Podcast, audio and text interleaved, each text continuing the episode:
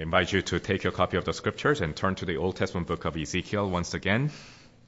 Our passage this morning will begin in chapter 13 in the book of Ezekiel and continue through the middle of chapter 14 down to verse 11. It's a little bit larger portion of God's Word we are handling this morning. Uh, remind you, this is the 10th sermon in our series so far on Ezekiel. Again, the year is around 592 BC, just a few years before the coming destruction of Jerusalem at the hand of the Babylonians. Ezekiel has been ministering in Babylon to Jewish exiles who had already been brought there a few years before. And as prophet, Ezekiel's been showing God's people through various sign acts displayed, as well as prophetic words spoken about that coming judgment destruction upon Jerusalem.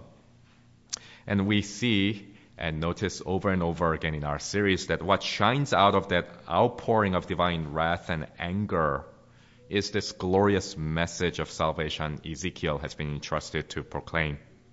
The message of salvation springing up out of God's love and concern uh, for God's people from all of his eternity.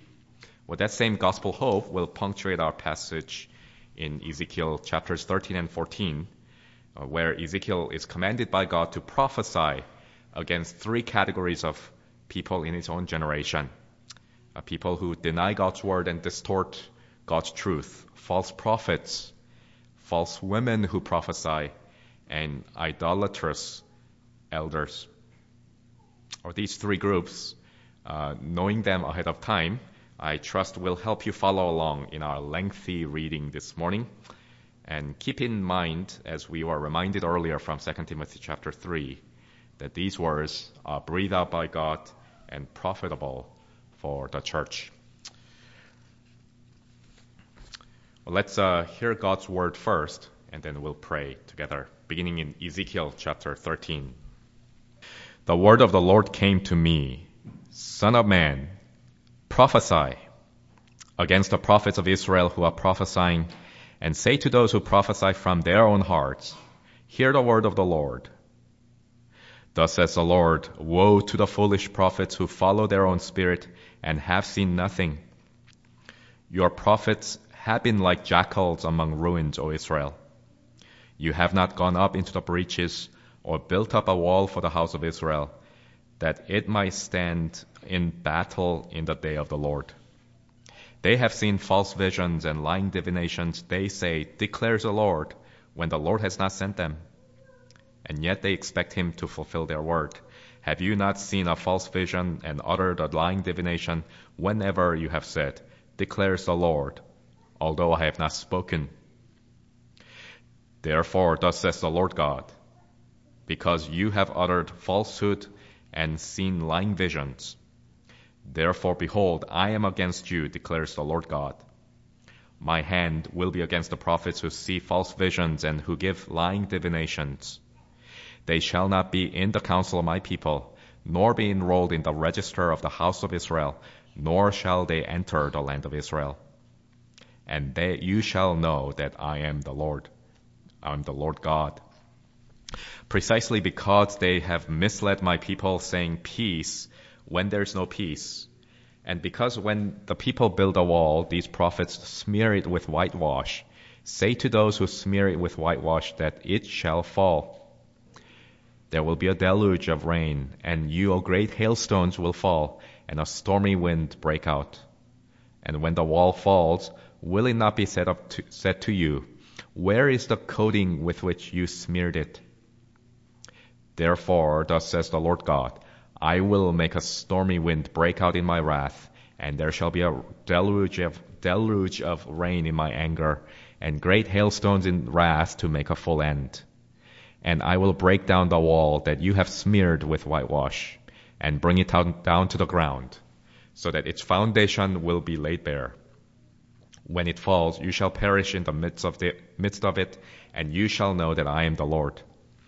Thus will I spend my wrath upon the wall, and upon those who have smeared it with whitewash, and I will say to you, The wall is no more, nor those who smeared it, the prophets of Israel who prophesied concerning Jerusalem, and saw visions of peace for her, when there was no peace, declares the Lord God.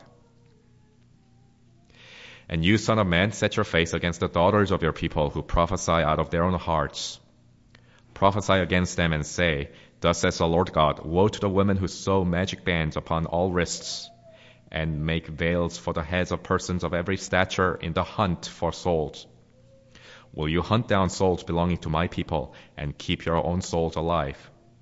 You have profaned me among my people for handful of barleys and for pieces of bread putting to death souls who should not die, and keeping alive souls who should not live, by your lying to my people who listen to lies.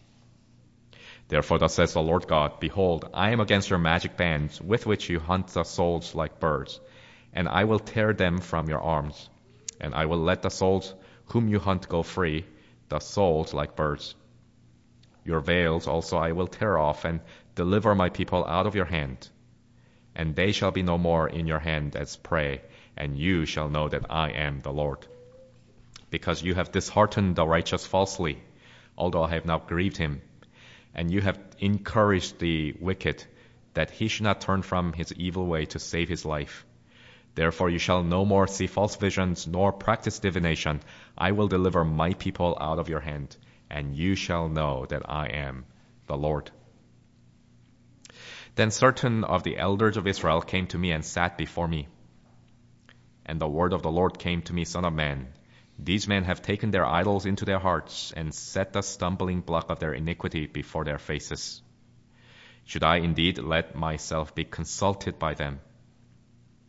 Therefore speak to them and say to them, Thus says the Lord God, any one of the house of Israel who takes his idols into his heart and sets the stumbling block of his iniquity before his face, and yet comes to the prophet, I, the Lord, will answer him as he comes with a multitude of his idols, that I may lay hold of the hearts of the house of Israel, who are all estranged from me through their idols. Therefore say to the house of Israel, Thus says the Lord God, Repent, and turn away from your idols, and turn away your faces from all your abominations. For any one of the house of Israel, or of the strangers who sojourn in Israel, who separates himself from me, taking his idols into his heart and putting the stumbling block of his, his iniquity before his face, and yet comes to a prophet to consult me through him. I, the Lord, will answer him myself, and I will set my face against that man. I will make him a sign and a byword and cut him off from the midst of my people, and you shall know that I am the Lord. And if the prophet is deceived and speaks a word, I, the Lord, have deceived the prophet. And I will stretch out my hand against him, and will destroy him from the midst of my people Israel. And they shall bear their punishment. The punishment of the prophet and the punishment of the inquirer shall be alike. That the house of Israel may no more go astray from me, nor defile themselves any more with all their transgressions but that they may be my people, and I may be their God, declares the Lord God. Well, thus reading ends, uh, ends this reading in God's Word. Let's uh, pray together and earnestly seek the help of the Holy Spirit. Let's uh, cry out together.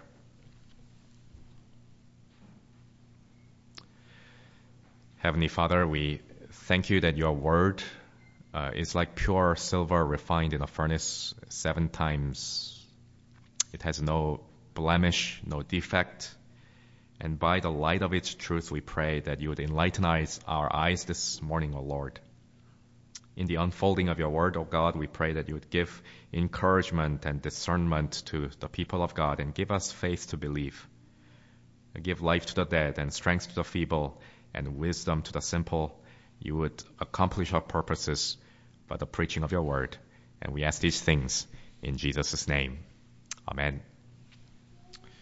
Every single New Testament letter, with a possible exception of Philemon, in some form or fashion, directly addresses the danger of false teachers and false teaching or contradictions to God's word.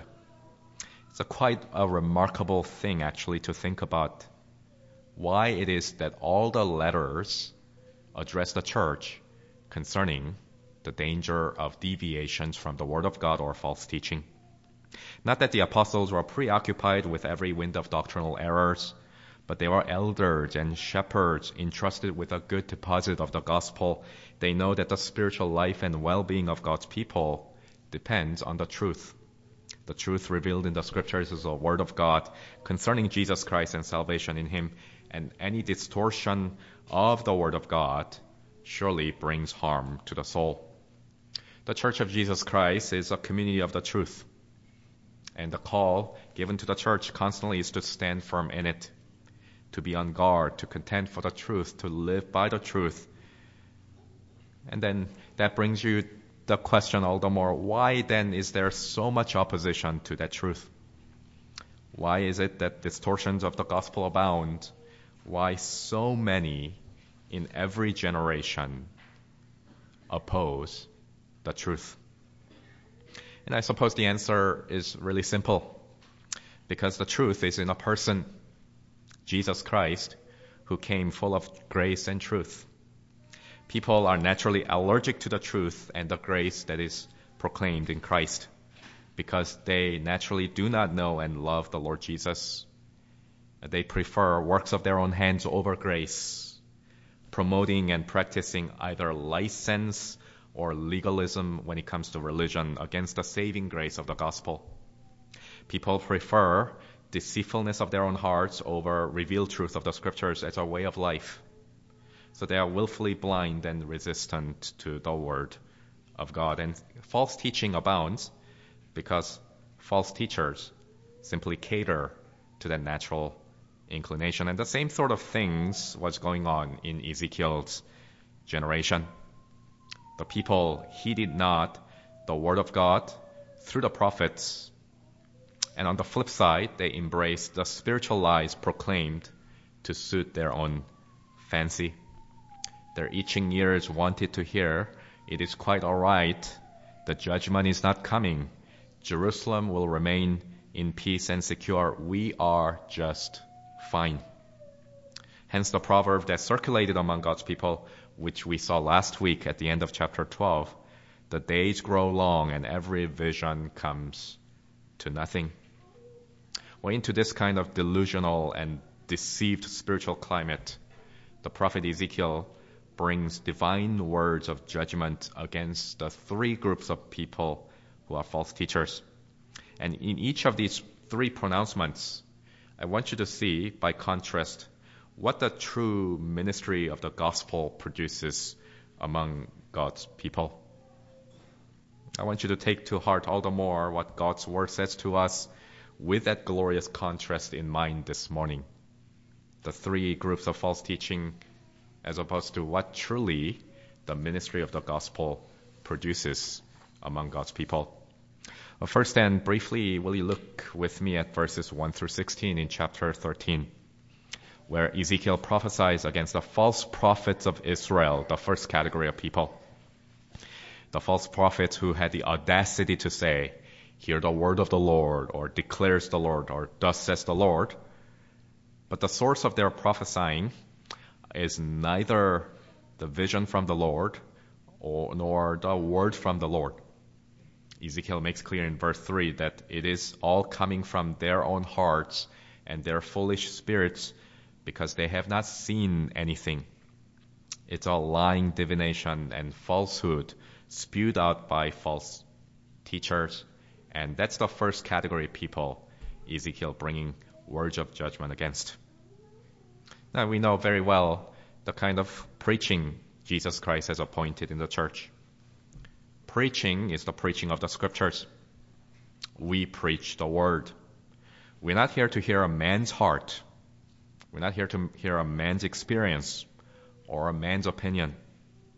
It's the word, the whole counsel of God, the form of sound teaching expounded and applied that God has appointed for his church.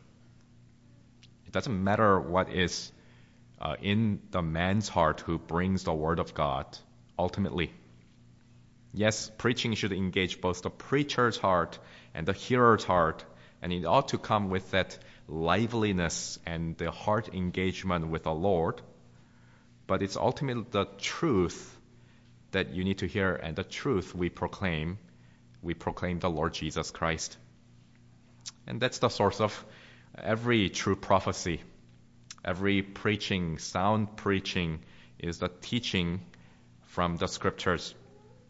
And the source of uh, true prophecy is the word of the Lord. And false prophets in Ezekiel's day uh, were relying on their own hearts and their own lying spirits and their own divinations and nothing of the word of the Lord. If the source of true teaching is scriptures, then the effect of true ministry under the preaching of the word is edification. That is building of the church. Notice uh, the two descriptions given of the false prophets. Verse 4, uh, Ezekiel says, the prophets have been like jackals among ruins. Jackals that inhabit abandoned desert places, kind of animals you tend to see in documentaries that forage garbage cans and live among ruins, but jackals who cannot build up a wall or do something about the breaches in the wall. And the false pro- prophets are like that, Ezekiel says. And verse 10 when people do build up a wall, uh, these prophets also smear it with whitewash. The false teachers treat the wounds of God's people lightly. They don't treat sin seriously. They don't do anything to make them well, but rather say peace, peace, when there is no peace, when there is no salvation. And even when there are cracks in the wall, their uh, mode of operation is to smear that wall with a thin coating of lies and deceptions to give it an illusion of standing. They whitewash it with lies and false teaching to give the structure sort of a veneer of shining before ultimately the whole thing collapses.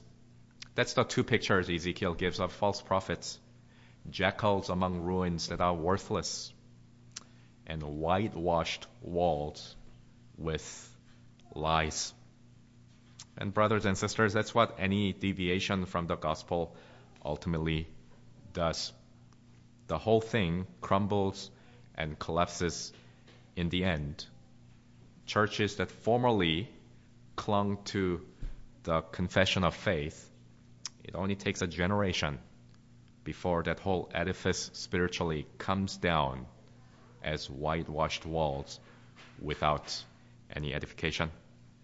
False teaching cannot build up, it cannot give health, it cannot address holes and cracks in the edifice. Uh, false teachers don't address sins and problems, just whitewashing it over them all. And that's a re- relevant imagery that carries over uh, because Jesus later calls the Pharisees and the hypocrites, you whitewashed tombs. The Apostle Paul in Acts chapter 23, as he stands trial before the council in Jerusalem, when he's struck on the cheek by the high priest Ananias, uh, or upon the high priest Ananias' order, uh, you remember how Paul says, God strike you, you whitewashed wall. Uh, that's the kind of false teaching carrying into generation after generation in God's people. But what a glorious thing. By contrast, the truth does among God's people and in your own life. The ministry of the gospel edifies and builds up God's people. The Word of God says the truth sanctifies God's people. Rather than being like jackals, shepherds who dispense the Word of God truly adorns and beautifies, rather than whitewashes the walls of Jerusalem, the people of God. In fact, Ephesians chapter 4 says, using both architectural and anatomical images, uh, says the risen Christ appoints teachers and pastors and shepherds to build up the body of Christ so that under the ministry of the Word of God, as the scriptures are uh, pro- proclaimed in the church, the people would go on not being to- tossed to and fro by every wind, but they become stable, rooted, and grounded in love. And the body then itself builds itself up in love as they speak the truth in love. That's what the New Testament church has in mind the effect of the sound ministry of God's truth. It builds itself up rather than whitewashing the walls that will collapse. And that's the picture that we're given in the first section of our passage. And the Lord says He will not tolerate, therefore, false prophets who mislead God's people through lies. Notice the two things God promises by way of judgment.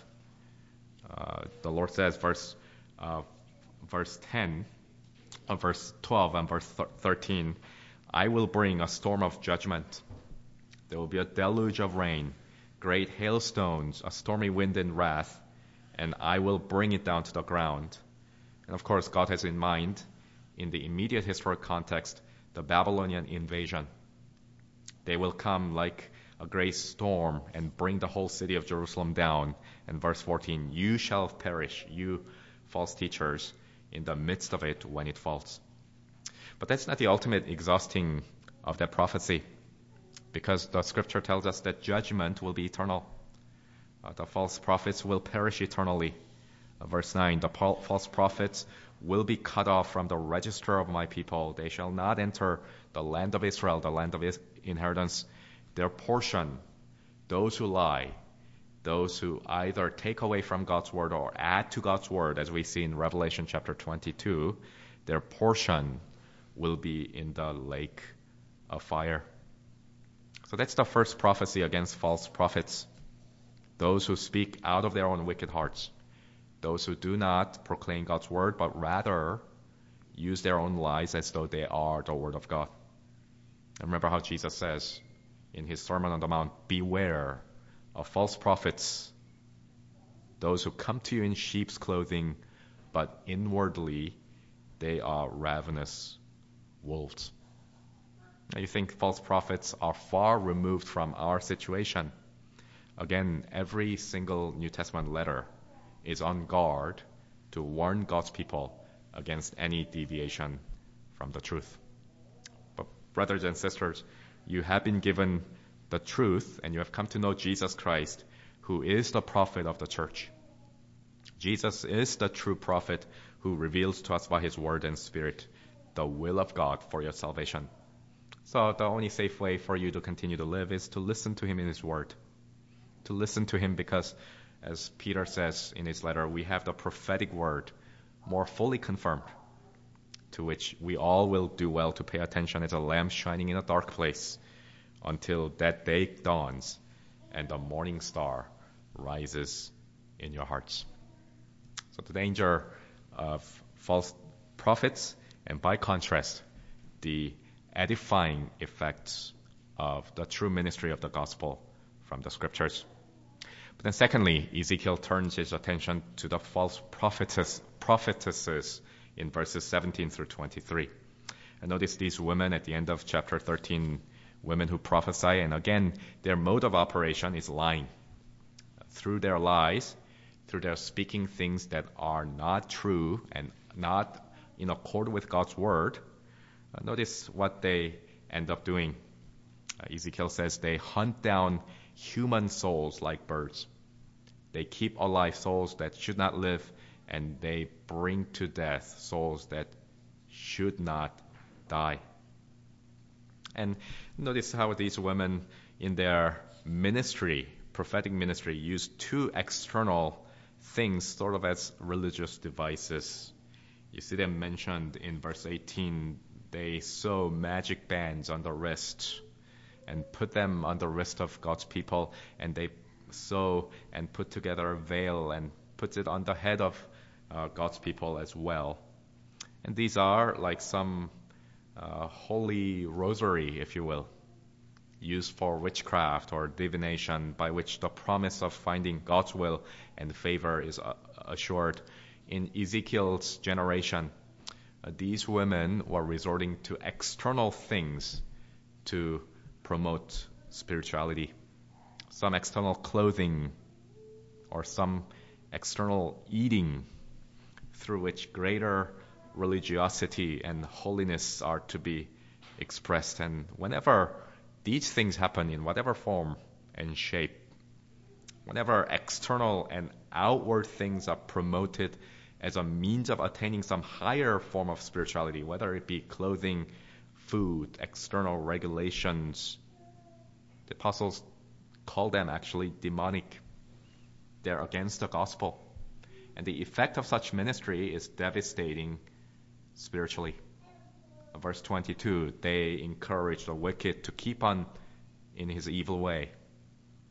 And verse 22 again, they grieve and dishearten the righteous falsely through their lies and through these devices. And there were women, apparently, who are de- doing these things in Jerusalem and among the exiled community in Babylon in Ezekiel's generation.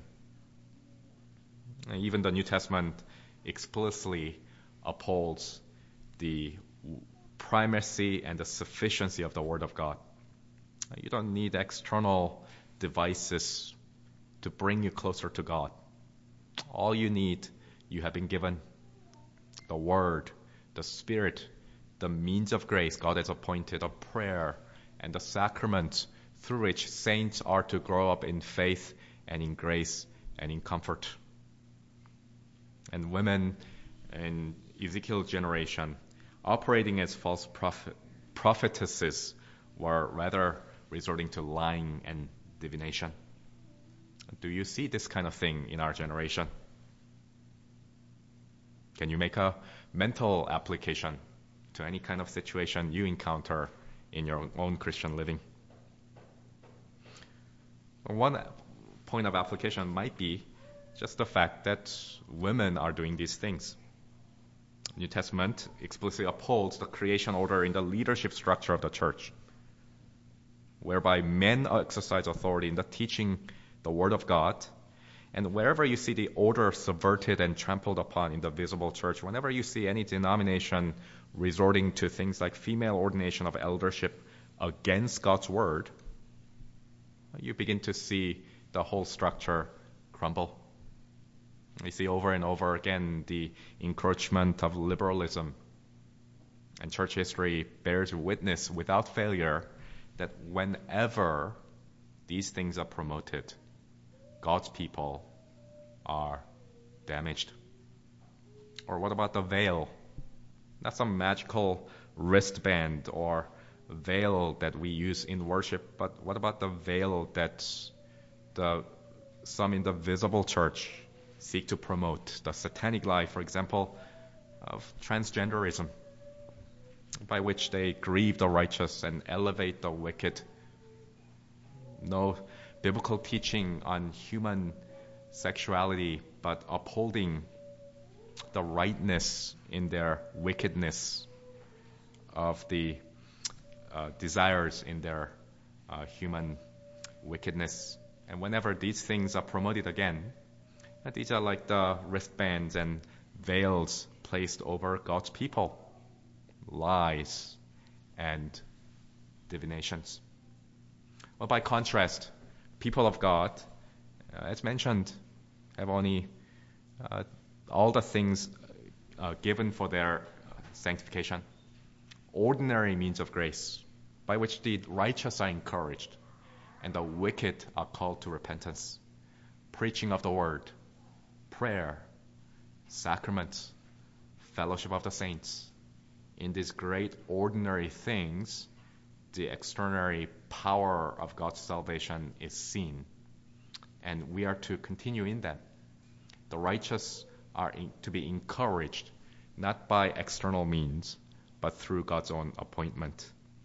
So, as the women hunt the souls of men, oh, what a marvelous joy it is to know that the, what the truth does to souls. When God's truth is ministered to you through the ordinary means of grace, the truth sets your soul free. The truth fills your soul with good things. The truth feeds you and nourishes your soul. The gospel of Jesus Christ comes and hydrate your soul with the riches of the grace of the Lord Jesus Christ. Oh, may we continually rejoice in them, believers, and may we never seek to resort to anything and never turn away from God's appointed means of grace. But then, thirdly and finally, you see the idolatrous elders mentioned in chapter 14, verses 1 through 11. Uh, these are a group of people living in exile, coming to Ezekiel, and they were somewhat nonchalantly wanting to uh, divine God's will for them. They're coming to Ezekiel with a veneer of religiosity. What is the word of the Lord for us? What is the will of the Lord for us? But the Lord says in verse 3 uh, these elders, leaders among God's people, have actually taken idols into their hearts, have elevated and set up and ascended idols in their hearts, and through their idolatry sets the stumbling block of the iniquity before them, also for others. Uh, they are the violators, in other words, of first commandment.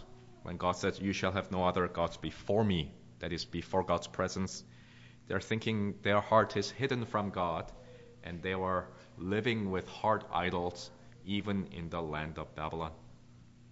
Uh, what a stark warning and a reminder to all of us believers that the ultimate human problem is the human heart. They have, in one sense, temporal, temporally experienced something of God's displeasure and judgment in being exiled to Babylon. And yet, here in the land of Babylon, their heart was yet full of idols, because the human heart is the factory of idols. No amount of trials and personal disasters and calamities in the providence of God have the power to change unregenerate man's heart. No amount of divine chastening, if they have the eyes to see, have the power to cleanse them from heart idolatry. You would think that they would have learned better. Here they are living in Babylon, yet they're clinging to idols through which the Lord says they have separated themselves from me and they have become defiled. What a, a, what a what a sobering call it is.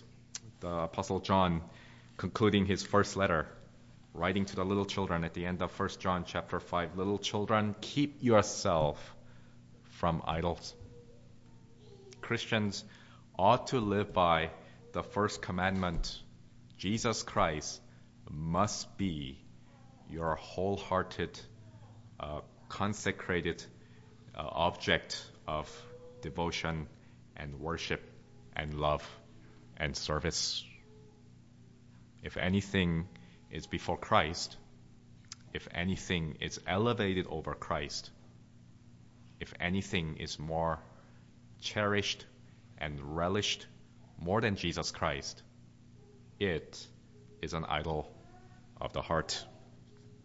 And God comes to speak his words again.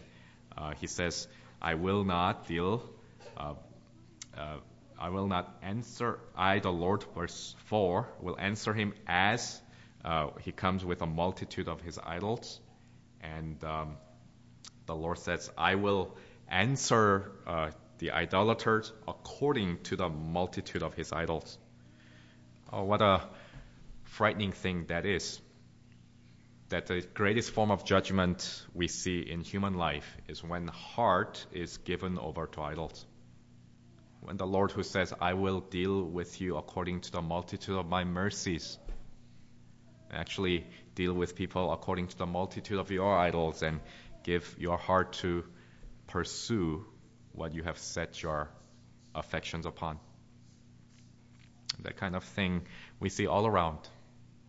Kind of thing that uh, people, when they do not begin to follow the Lord wholeheartedly, as we see in uh, Demas in love with the world, as we see with Judas in love with money and as we see with people who makes shipwreck of faith.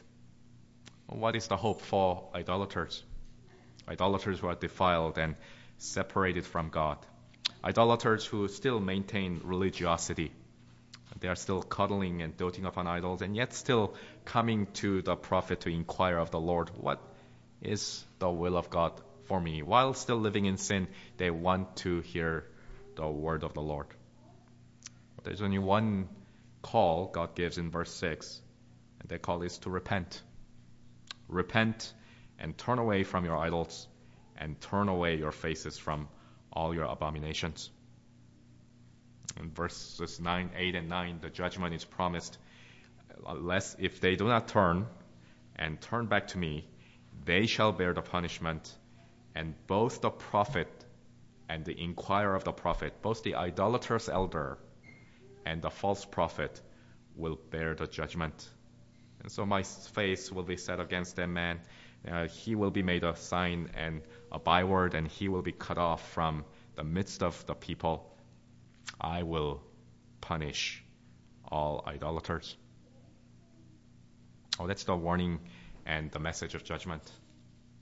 But when you read the judgment, uh, do we not uh, go in our own mind to the one who bore the very judgment pronounced against idolaters? It is when the Lord Jesus Christ went to the cross bearing all of our iniquities and the idols of our making. He, upon the cross, became that man singled out in verse 8, against whom the face of the Lord had turned. He became the man who became a sign and a byword when he hung upon the cross. He became cut off from the land of the living, from the midst of the people of God. Jesus Christ died for idolaters. And Jesus Christ, the risen shepherd, the chief elder of the church, comes to shepherd the hearts of God's people away from idols and heals us from idolatry. Later in Ezekiel chapter 36, we read this glorious covenant promise where the Lord says, I will sprinkle clean water on you, and you shall be clean from all your uncleanness and from all your idols. I will cleanse you, and I will give you a new heart, and a new spirit I will put within you, and I will remove the heart of stone from your flesh and give you a heart of flesh. But the only hope for idolaters is the one who died for idolaters, the Lord Jesus Christ. He, risen now, heals us by his covenant mercy and grace from all forms of idolatry, so that as we read in verse 11, so that the house of Israel may no more go astray from me, nor defile themselves, but that they may be my people, and I may be their God. But brothers and sisters, that's what Jesus, your chief shepherd and elder, has done for you.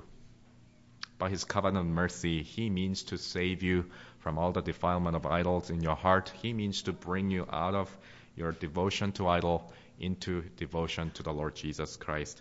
And he who offered himself for you now demands you to return to him and repent and be devoted to him. The only thing that will keep on keep you going in the way of the Lord is to apprehend in the preaching of the gospel that he is the only healer and savior of idolaters. So ask yourself a question. What is truly in my heart this morning? Elders in the land of Babylon were taken up with idols in their heart. Are there things that by the grace of God you need to put away? Then may the preaching of the gospel and the truth drive to the one who did die for your idol, your idolatry, and therefore is able to heal you and save you from your idolatry. Call upon his name, repent, and turn to him, because he is yours, and you are his alone. And with that reminder, let's come to the table to commune with our gracious Savior, who indeed is our healer. Let's pray together.